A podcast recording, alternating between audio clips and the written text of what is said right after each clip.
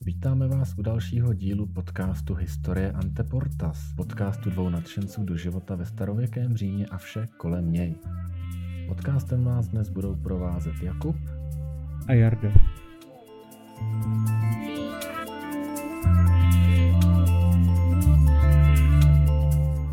A dnes se podíváme na třetí zbývající téma a to jsou filmy a seriály z období konce republiky.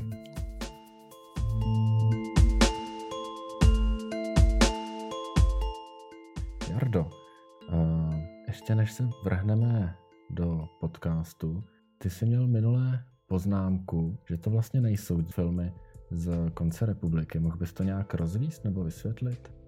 Určitě rád. Jde o to, že pro nějaké dějepisné ulehčení tak se rozděluje římská historie na tzv. římské království, římskou republiku a římské císařství, respektive pak tam dochází ještě k nějakým dílčím rozdělením, ale tohle je to základní. Zajímavé je to, že vlastně žádné římské císařství neexistovalo. V té době by Římani nechápali ten pojem toho císařství, protože oficiálně nikdy Římská republika nebyla zrušena a během vlády takzvaných římských císařů tak existoval senát, existovali konzulové, eh, existovala Římská republika jako taková a jediné, co vlastně se změnilo, že už to byly v podstatě jenom formální instituce a reálně vládnul té říši císař, který měl takzvané impérium, to znamená moc nad tou říší, proto se taky tomu někdy říká římské impérium, což je v podstatě mnohem přesnější. Mm-hmm. Tak jo, díky za vysvětlení. Teď se teda pustíme do další části našeho podcastu. Ještě možná pro vysvětlenou dnešní zvuk možná bude trošinku jinačí, protože vzhledem k situaci kolem nás, tak jsme se rozhodli dnešní díl nahrát online. Uvidíme, jak to půjde a jak se nám to povede. tak jo, přejdeme k další části našeho podcastu. A Jardo, máš na mě připravenou záludnou zajímavost? Nevím, jestli bude záludná, nicméně připravenou ji mám. Je to něco, co se pojí právě s koncem republiky, konkrétně s Juliem Cezarem. A ta zajímavost je taková, že Julius Cezar je vlastně svým způsobem zakladatelem moderního kalendáře, takzvaného juliánského, podle jeho křesního jména. křesního, to je jaký vtipný. Ano. Podle jeho prvního jména. Je to vlastně kalendář, jehož reformu právě zavedl Julius Caesar, kalendář má 12 měsíců. S tím související zajímavost je, že zvlášť v západní Evropě, ale vlastně i na Slovensku, se dochovaly názvy jednotlivých měsíců těch původních latinských názvů, takže január pochází od boha začátku Jana, pak eh, slovensky třeba August, tak je podle císaře Augusta, July podle Julia Cezara a tak dále. Pokud se podíváme na podzimní měsíce, tak zjistíme, že třeba oktober je v překladu osmý měsíc, což nesedí, ale je to kvůli tomu, že Římani měli posunutý ten počítání těch měsíců, takže opravdu v římském kalendáři to byl osmý měsíc, takže december December je vlastně zase desátý měsíc. Mhm, mhm, jo, je to tak. Tohle jsem částečně věděl. Ne všechny měsíce bych asi dokázal vyjmenovat a vysvětlit.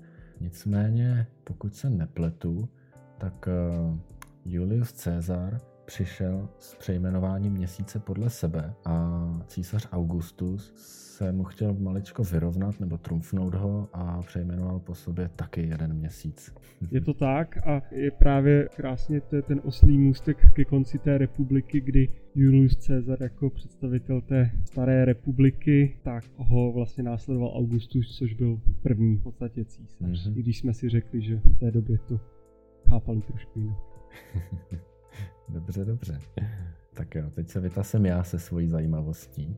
Povídej. Schválně, jestli víš, kolika let se tehdy ve starověkém Římě lidé dožívali? A nevím, musel bych si typnout. No, zkus si typnout.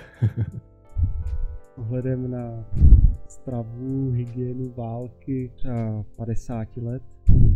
Mhm, mhm, dobře, dobře. No je to trošinku jinak. Vyhlídky na život sice byly nižší, ale to bylo způsobeno převážně vyšší úmrtností dětí, novorozenat, případně při porodu. Vyhlídky byly zhruba na 20 až 30 let věku. Nicméně, pokud člověk už přežil tak dlouho, aby se dostal do dospělosti, tak eh, jeho vyhlídky na život se rapidně zvýšily a mohl se dožívat stejného věku jako moderní člověk. To mě dost překvapuje, protože v podstatě až do začátku 20. století opravdu v tom novověku ta dílka toho života byla relativně krátká. Nicméně asi je pravda, že v té antice to bylo krapet lepší než ten středověk a raný novověk. tak jo, posuneme se dál. Každopádně, aby jsem chtěl zmínit ještě jednu věc, které jsme si všimli při poslechu minulého dílu, když jsme si ho projížděli po sestřihání. Vyhlásili jsme si navzájem kladbu na slovo nicméně.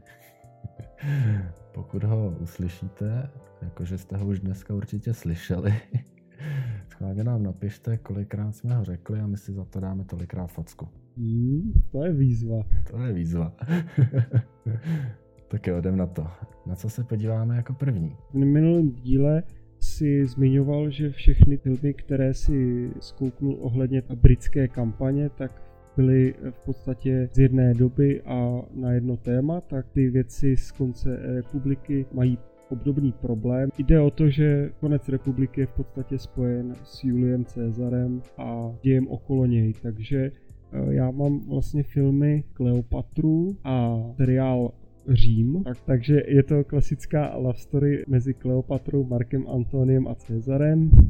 Je to ten film slavný z roku 1968 a musím říct, že na to, že tam v podstatě nebyly žádný digitální triky, tak hodně se jako přiblížili té reálnosti. Nicméně jsou tam dvě zajímavosti, na který ty filmaři trošku poopomněli. První věc, kterou filmaři opomněli, je, že Julius Caesar byl historicky plešatý. A to navzdory svému jménu, které v latině znamená vlasatý. A jeho herec eh, měl bujnou čtici, což je problém všech eh, moderních filmů o Juliu Caesarovi. Druhá věc, která to je taková menší chybka, nicméně v jedné ze scén, které se vztahuje k předvečeru vraždy Julia Cezara, která se stala 15. března, se v Římě snáší padající listí a evidentně vládne podzim. Ale ty březnový idy i v Římě je jaro, takže jim tam nesedí moc roční období. Aha, aha. No, chápu, že padající listí na podzim je poetičtější. A to je vlastně z mé strany asi k tomu filmu Kleopatra všechno, protože tam se to víceméně točí spíš kolem eh, egyptské královny než kolem Cezara. Daleko víc jsem se věnoval seriálu Řím, který eh, z mýho pohledu je co do věrnosti opravdu povedení. Samozřejmě je tam spousta filmařských zkratek a, a filmařských licencí, nicméně opravdu si filmaři dali záležet na tom, aby to bylo velice věrohodný, na to, že je to natočený v roce 2005, je to jeden z takových těch prvních velko seriálů historických, ale opravdu tam byla nějaká pečlivá a nákladná příprava, co se týče kostýmů, kulis, dokonce kulisy toho Říma tak byly stavěny podle vykopávek oni navštívili Pompeje, Herkuláneum a tak, aby viděli právě, jak měly být barevně jakoby nabarveny ty budovy. Našli tam spoustu maleb po zdech a tak, takže to všechno pak zúročili v tom filmu a v té době musím říct, že mě to pak překvapilo milé, jak mu do detailů tam zpracovávají ten římský život. Já tohle musím potvrdit. Já jsem seriál nesledoval v době jeho vzniku, ale až o několik let později. A každopádně pamatuji si, že tehdejší produkce v zásadě postavila kus města, v kterém se snažili nasimulovat život. Nebyly to jednotlivé budovy nebo ulice, ale opravdu bylo to celá čtvrť města, aby to bylo co nejvěrohodnější. Jsou tam takové detaily, které jsou opravdu jenom na chviličku vidět někde vzadu, Například mi utkvělo v paměti, když eh, se vstupuje do vily nebo do domu tak vedle vchodu mají posmrtné masky předků. To je taková drobnost, která se tam vůbec nezmíní, prostě tam je, ale nějak se nevysvětluje, nějak se k ní postavy neobrací, ale přitom je to důležitá součást náboženského života Římanů, kdy oni si tady ty posmrtné masky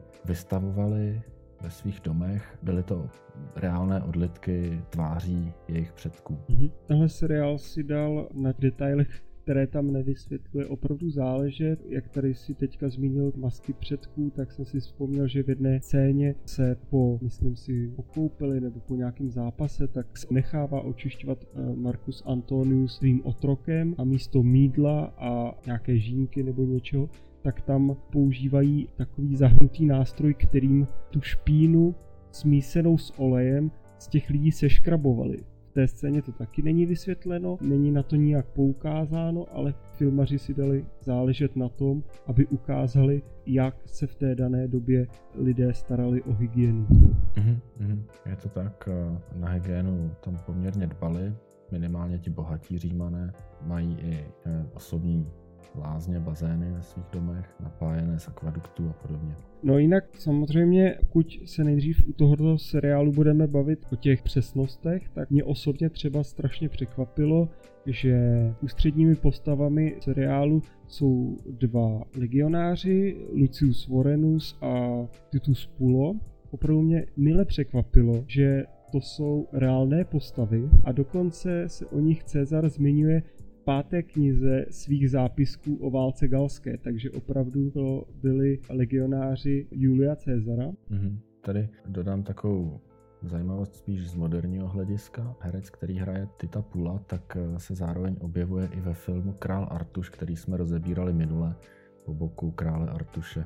Teďka jsme víceméně vychválili ten seriál, nicméně samozřejmě je to nějaká adaptace a je tam spousta věcí, které jsou udělány spíše na efekt. Jak předobraz Octavianovy matky je použita císařovna Mesalína, která v podstatě proslula těmito různými intrikami a svojí horkou krví. Nicméně Atia rozhodně taková nebyla. Dále je tam spousta takových drobných nepřesností, které by samozřejmě za stolik nevadily, ale byly důležité pro nějaký děj a to například, že Brutus ani Cassius nezemřeli v bitvě u Filip, ale oba spáchali sebevraždu, Cassius v průběhu boje a Brutus na jejím konci. Takže žádná hrdiná smrt se tam nedehrála, oba ve zvýchodné situaci spáchali sebevraždu. Hmm. Já pokud se nepletu, tak Brutus naléhl na meč. Tak, v podstatě to byla brána jako jediná adekvátní smrt vojáka v antickém Římě, kromě smrti v bitvě, tak nalehnutí na meče. Já mám pocit, že první díl seriálu se otvírá bitvou. Ještě abych se vrátil teda k chválení seriálu. Ta tam je poměrně hezky zobrazená, respektive systém boje legionářů, kdy oni stojí tedy v řadách za sebou. Ta první řada drží skutum před sebou, před eh, protivníky. Ostatní řady se drží předchozího legionáře za záda nebo za, za, za brnění. A potom jejich eh, centurion pískne na píšťalku a oni všichni na tento pokyn dají skutum na stranu, ten, kdo je za nimi, se protáhne vzniklou mezerou dopředu. Ten, kdo byl vepředu, tak jde na konec řady si odpočinout a takhle oni se střídali v boji, aby byl vždycky vepředu někdo čerstvý, odpočinutý, kdo mohl odrážet nepřejitele. Mhm, to je skvělá poznámka, protože v každém historickém filmu o Římanech tak se ukazuje taková ta epická bitva jednoho proti jednomu a všichni proti všem, ale právě síla a účinnost té římské armády byla právě v systému mění pozic a občerstvování té první linie právě.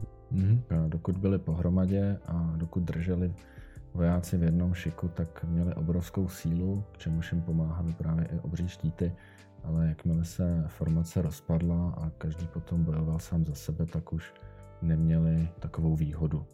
Tomu bych měl opět takovou komerční vsuvku neplacenou. V minulém díle podcastu jsem říkal, že na Netflixu se bude vysílat seriál Barbaři, už jsem ho stačilo zhlídnout celý. Nebudu spoilerovat, nicméně musím říct, že co se týká věrohodnosti, tak opravdu ten seriál je na vysoké úrovni. Myslím si, že není žádným tajemstvím, když uh, prozradím, že v tom seriálu Římané mluví latinsky, takže to byl velký plus, to mě velice potěšilo. Ale proč jsem si na to konkrétně vzpomněl, protože celé se to týká ohledně bitvy v Teutoburském lese, kde právě Germáni využili tu taktiku, kdy proti sešikované římské armádě neměli šanci, zatímco když ji nechali roztáhnout do dlouhého hada, který pochodoval lesem, tak je naprosto s přehledem zmasakrovali. Arminius, který té době velel germánské armádě. Jeho osud byl taky zajímavý. Arminius byl původem Germán, ale byl vychován v Římě, protože jedna z římských taktik, jak si zajistit loajálnost dobitých území, bylo sebrat syny náčelníků, které eh, odvezli do Říma, tam je vychovali, udělali z nich Římany v zásadě a pak je posílali zpátky do, do jejich domovin. V té době už byli trošku po výplachu mozku, bychom asi řekli dneska. Zároveň tím, že římané měli syny germánských náčelníků ve své moci, tak si zajistili jejich lojalitu a věrnost, protože pokud by se oni o něco pokusili, tak eh, samozřejmě hrozilo, že by jejich syny zabili.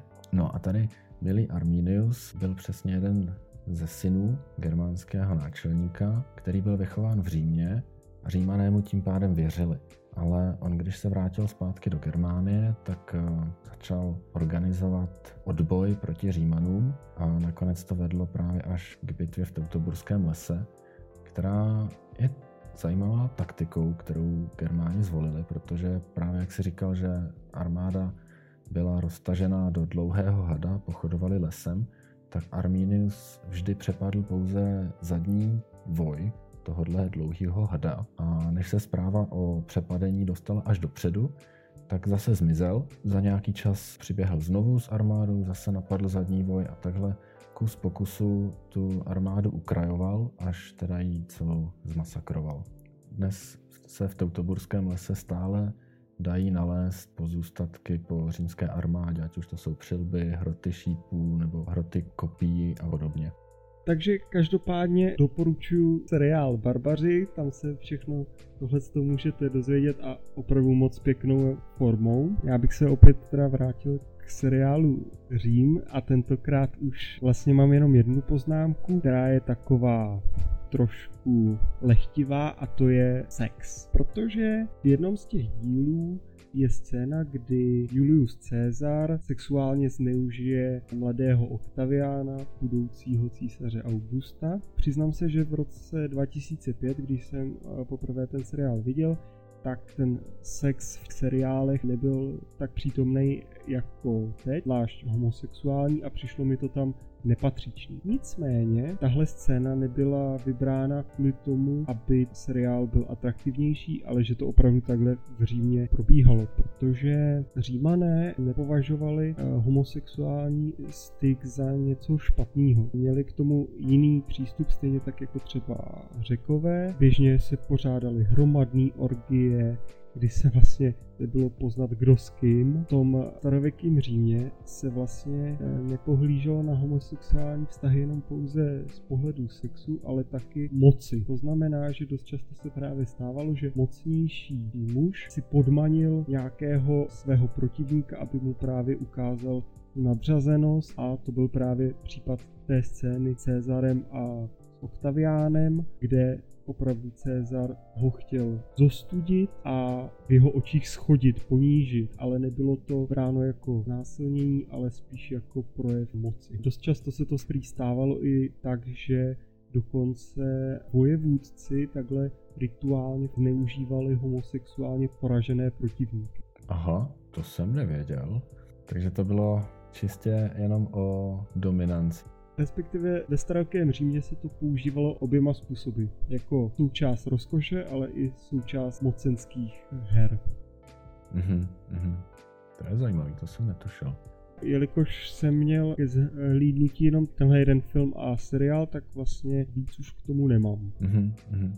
Jenom řeknu ještě k Římu jednu věc, takovou věc, která asi zklame spoustu lidí, minimálně mě zklamala, a to, že Julius Caesar v seriálu nepronese žádný ze svých slavných výroků. To je taková věc, která je prostě s Juliem Cezarem spojená a kterou jsem tam očekával jako automatickou součást, nicméně filmaři se tomu vyhli.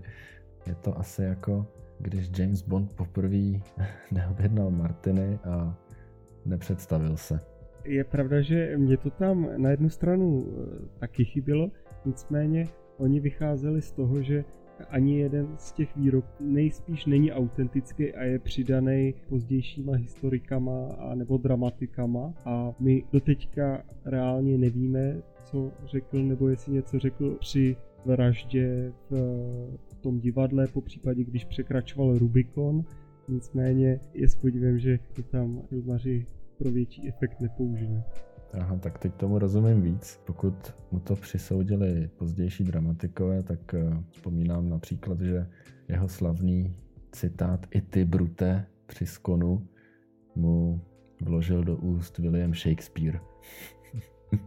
ano, přesně tak, takže z toho důvodu to tam zřejmě v tom filmu ani nezaznělo. Mm-hmm, možná se chtěli jenom vyhnout nějakým rozporům. Ještě jsem se tě chtěl zeptat na jednu věc. Mě by zajímalo, jak v seriálu Řím vykreslili smrt Kleopatry, jestli ji tam teda zahrnuli. Smrt Kleopatry, myslím, že je v druhé sérii a tam, jelikož se úplně nejednalo o Římanku, takže tam to nějak víc dopodrobna rozpracováno není a je to pojato zcela klasicky s hadem. Mhm, mhm, jo, jo, jo.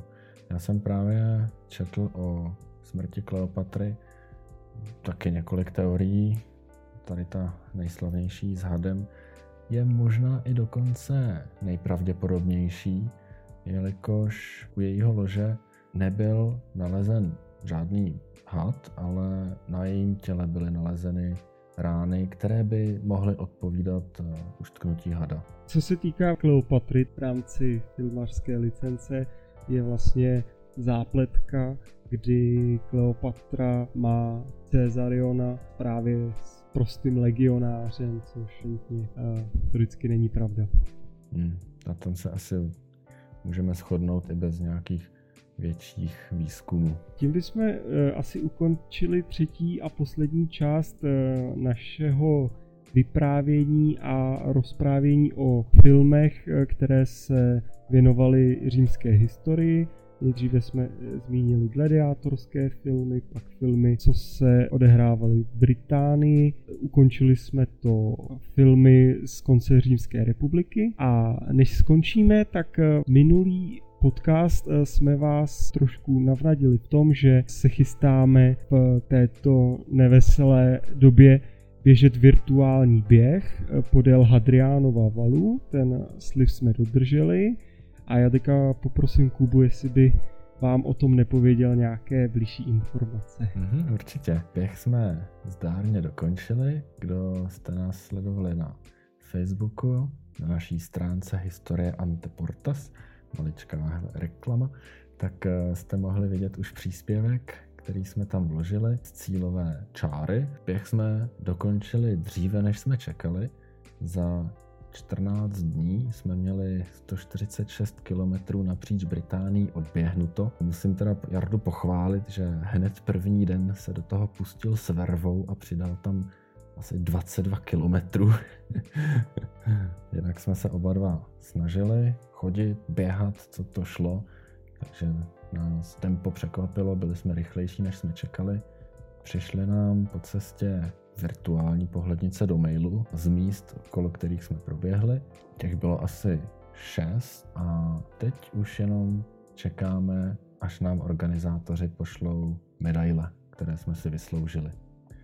Každopádně to není konec našim výzvám, už přemýšlíme o další, bohužel už bez medaile, už čistě jenom pro naší osobní potěchu. Samozřejmě první, co nás napadlo, tak bylo dobít Řím, takže další výzva bude pravděpodobně o maličko delší. Cesta Praha-Řím. Já se strašně na tu novou výzvu těším, jenom bych chtěl ještě k tomu dodat, že osobně pro mě to kromě toho, že to byla taková skvělá, řekněme, římská výzva, kdy jsme jako tým běželi podél Hadrianova valu, tak to pro mě mělo ještě mnohem větší význam v tom, že v době, kdy se moc nepohybuju, respektive není pro ten pohyb tolik možností, tak musím říct, že trošku v podvědomí mě ta výzva nutila se jít projít, se jít proběhnout a strašně se mi líbilo na tom, že opravdu jsem viděl, jak nám to ukrajuje ty kilometry, eh, kde zrovna jsme, že eh, najednou mi na e-mail přistála pohlednice z toho místa. Opravdu to bylo strašně motivující a těch výzev existuje daleko víc a musím říct, že pokud máte problém v současné třeba době se donutit k nějakému pohybu, tak tu virtuální výzvu fakt doporučuji, protože mě to hodně motivovalo. Souhlasím s Jardou, já jsem na tom byl zhruba podobně. Stávalo se občas, že se mi nechtělo jít běhat, ale výzva mě motivovala. Každý večer jsem koukal na Street View, kde jsme, jak to tam vypadá. Pořád jsem hledal, kdy už konečně uvidím zachovaný zbytky zdi. Vždycky jsem je prošvihnul, nikdy jsem je neviděl. Taky jsem to měl stejně. No, na další výzvu se těším, tahle mě moc bavila. Tím končí náš poslední díl o filmech. Příště se podíváme už na jiné téma. Zatím ho nemáme vymyšlené, takže co bude příště je takové malé překvapení. Dáme vám zprávu na Facebook, abyste se mohli těšit. Od mikrofonu vás zdraví Jakub a Jarda. Poslouchali jste podcast Historie Anteportas. Ave. Ave.